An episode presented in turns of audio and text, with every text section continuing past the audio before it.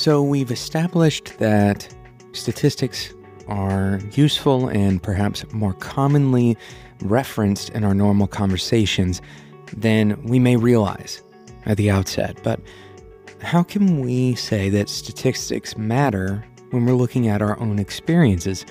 How is it that statistics apply to me? And more importantly, what can I do to understand my own statistics? It seems that I need a much larger uh, group of people to measure rather than just measuring my own self. That's what we're talking about in today's episode. My name is Jonathan Cutrell, and you're listening to Developer. And my goal on this show is to help you, as a driven developer, uncover your career purpose and to do better work that has a positive influence on the people around you. So, we've talked about statistics in the last episode, and it's something that I'm really uh, kind of passionate about. I'm passionate that people understand what statistics mean to them. What is uh, the place of statistics in your life and in your decision making. Decision making is a statistical process. When you break it down, if you have one option versus another option, even if your option is a non option, for example, will I work out or not, you are still weighing two options when you make a decision. And ultimately, uh, the way that humans tend to make decisions uh, relies on that option kind of weighing more heavily in the positive direction than the other ones. This is what we talked about in the last episode the Bayesian decision theory. And this is a decision theory that says that we trade off the costs and the benefits, a cost benefit analysis. And these are all statistic terms, but I do want to kind of go back to something we said in the last episode, and it's something that I hear often about statistics and most often in individual cases. Why do st- statistics apply to me? Uh, we hear the, the phrase that you don't want to become a statistic. This is a kind of a negative connotation that you don't want to be, you know, one of that group of people that something bad happened to. And so you should, for example, wear your seatbelt or drink eight cups of water a day. But on the flip side, we also have kind of a reticence to view ourselves in terms of our quantified data. Now, this isn't true across the board. Certainly, the quantified self movement is a big kind of vote in the direction of understanding yourself in terms of data. But I want to talk about why this is important first. And then, secondly, areas where individual statistics actually do make a difference. They are measured and they are used on a regular basis. So, we're actually going to do those in the opposite order. We're going to start by talking about a few kind of types of information that are measurable at an individual level uh, that we can apply to our to our decision making process to inform us in the, into the future. So, uh, very simple examples certainly come from sports. For example, uh, batting average. In a given season, a player may have between 450 and 650 at bats, and certainly during practice, significantly more than that, of course. And so, what what the measurement of at bat percentage, the batting average, uh, that's measuring how often does that person, the batter, the player, how often do they get what's called a safe hit? In other words, a hit that doesn't turn into a foul, for example. So this is expressed in terms of a ratio. And the ratio is, you know, if it's, let's say, for example, that you have five out of 10, well, your batting average would be 0.5. Now, this batting average is totally unreasonable to expect uh, because that would mean that every other ball that you get thrown, you hit uh, safely. And the highest batting average on record in Major League Baseball is Ty Cobb, unless somebody has unseated them from my quick Google searching. And Ty Cobb had a .366. So what does this tell you, and why is it useful to uh, to batters, to to baseball players? Well, it tells you uh, obviously the the direct information that it tells you is how often does this person hit a ball, but it may also tell you in a given game is this person doing better than they normally do, or are they doing worse than they normally do? And if you look at a few games in a row, if the batting average of the course of those few games is lower than their overall batting average, right, we can start to draw out new information. And this is all about a single person's performance. Another very simple example of this is how many steps you take per day. For me, the number is almost always the same on a given day of the week. So Mondays often look the same as other Mondays, and Sundays often look the same as other Sundays. And as it turns out, most of us have this particular information available to us, uh, especially if we've enabled you know certain types of apps, or if we have something like a Fitbit that's con- that's tracking this information. Uh, but what is this information telling us? Well, it tells us about our patterns. For example, I'm much less active on the weekends as a general rule because I tend to stay home and spend time with my family rather than, you know, during the week I'm out, I'm at work, I'm doing walking meetings, you know, I might walk from uh, one location to another in the middle of the day, and that typically doesn't happen as often on weekends. So, this information is reflected in the quantified data. If I look at the information, what's interesting is you can also look back at times when I was traveling, perhaps walking through airports or you know maybe I was uh, out touring an area of a new city that I haven't been to and you can see that my steps are significantly higher on those days sometimes 13,000 14,000 steps in a single day. But as a general rule we can look at our activity for Mondays for me uh, it just so happens that the highest correlation is based on those weekday alignments uh, for Mondays, or maybe for you, it's over the course of time, you can look at uh, that average trend, and most people will have similar numbers on a daily basis.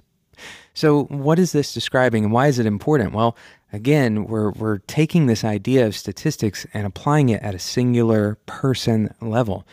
There are many variables that every person faces every day.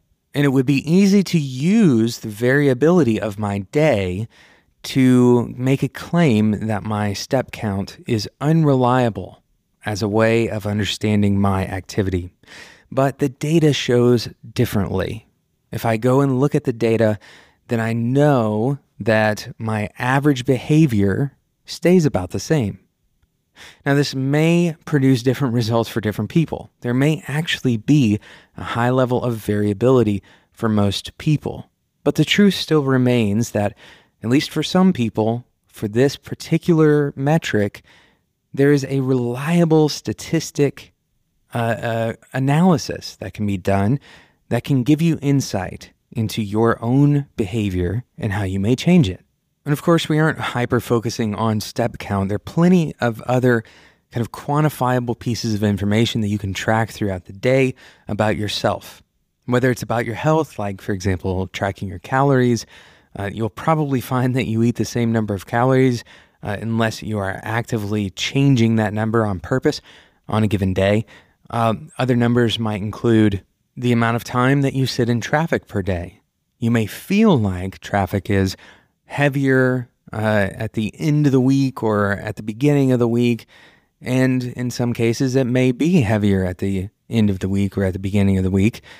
But you're likely to find that on average, for the same trip, your uh, amount of time traveled is going to be very close. And your perception can change this. Your perception can make traffic feel much longer. Now, this can be a problem, and that's what we're going to talk about after we talk about today's sponsor, Linode. With Linode, you can get up and running in just a few minutes by picking your Linux distribution, your node location, and the resources you need for your application, and then press and go. You launch your Linode, and you have access with a ton of tools and support that Linode provides on day one. Linode has 24 7 customer support. They have developers on staff. They can even do your DevOps for you. They have professional development operations services that you can take advantage of so that you can focus on your business rather than focusing on the technical implementation details that really don't add a bunch of value to your business. As a developer, that may mean simply focusing on the code or on a user experience or the things that you actually care to focus on rather than getting your site back up after the server crashes. One of my most favorite things about Linode is that they provide their services all at an hourly rate. What that means is you only pay for what you use. Go and check it out, spec.fm slash Linode. If you use the code DeveloperTea2018, all one word at checkout, they'll give you $20 worth of credit towards any of their services. That's not just the Linode itself, but also their supporting services, like, for example, Node Balancer. Go and check it out, spec.fm slash Linode. Thank you again to Linode for sponsoring today's episode of Developer Tea.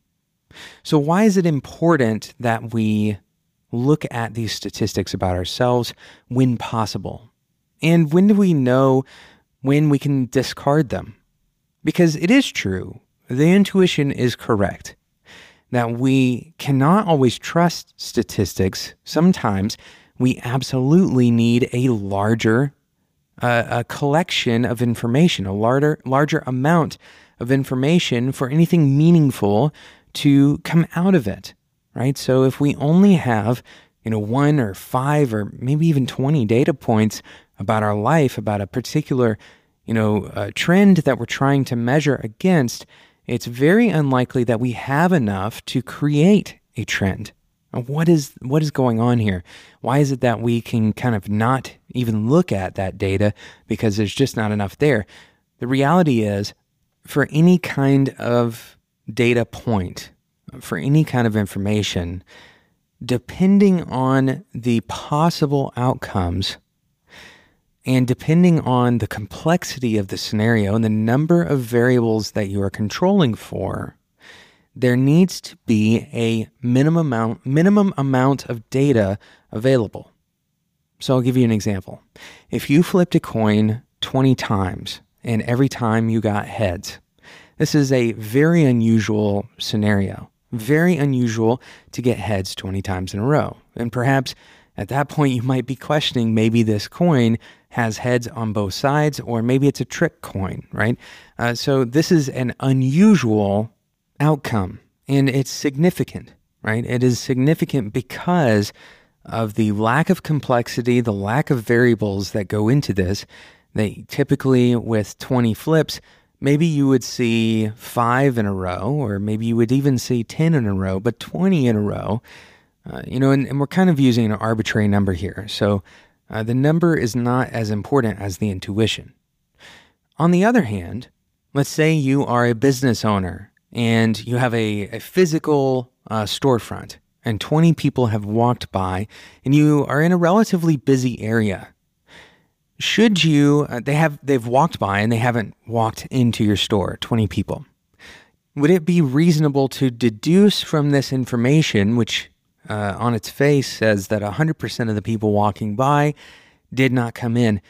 Should i then extrapolate out into the future and say no one will ever come into the store? Or even on the average case most people almost all people will not come into the store. Now, whether or not it is statistically reasonable is not really the question here, because the statistics would tell you to predict a 100% rate of no one coming into the store.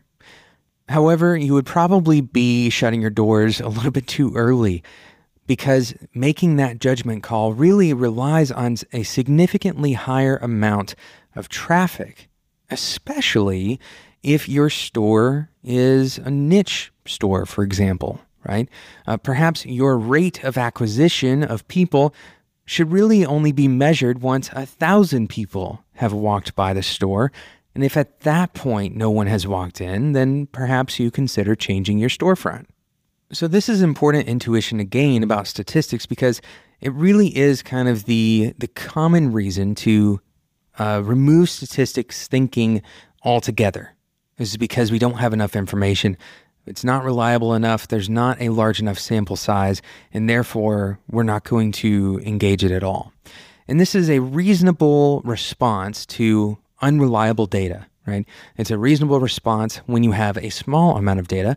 And generally speaking, when you're a small company, like most startups, most agencies, most of the companies that are people who are listening to this podcast, you work at companies that are small enough that statistical thinking is probably not kind of at your core, right?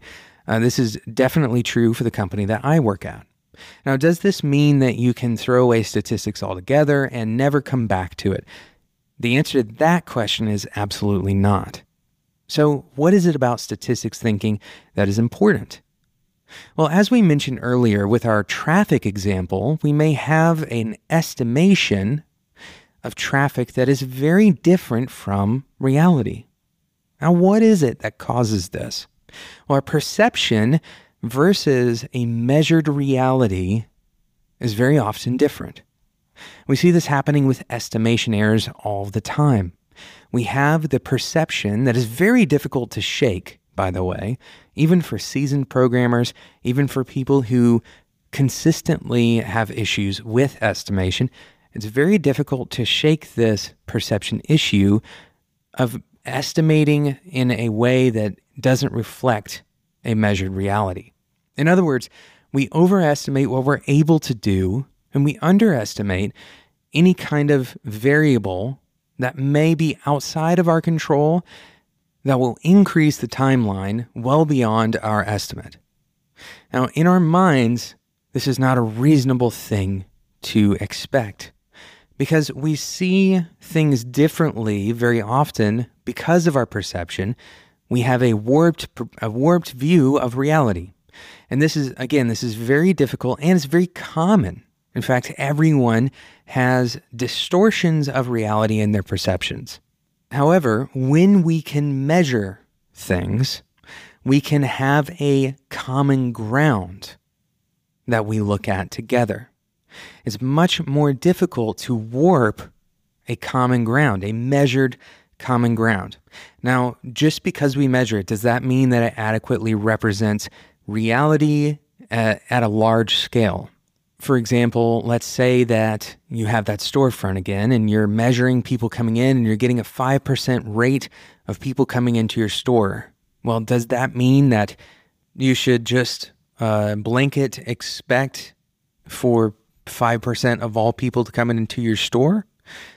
Uh, very unlikely that your measured statistics are going to represent a holistic view of reality that has no other variables. For example, there may have been a convention in town full of people who very much so appreciate your store or very much so don't appreciate your store. And this could skew your measurements, right? So we have to take everything that we measure with a grain of salt and remember that the number of variables that may be affecting something is almost immeasurable, almost infinite.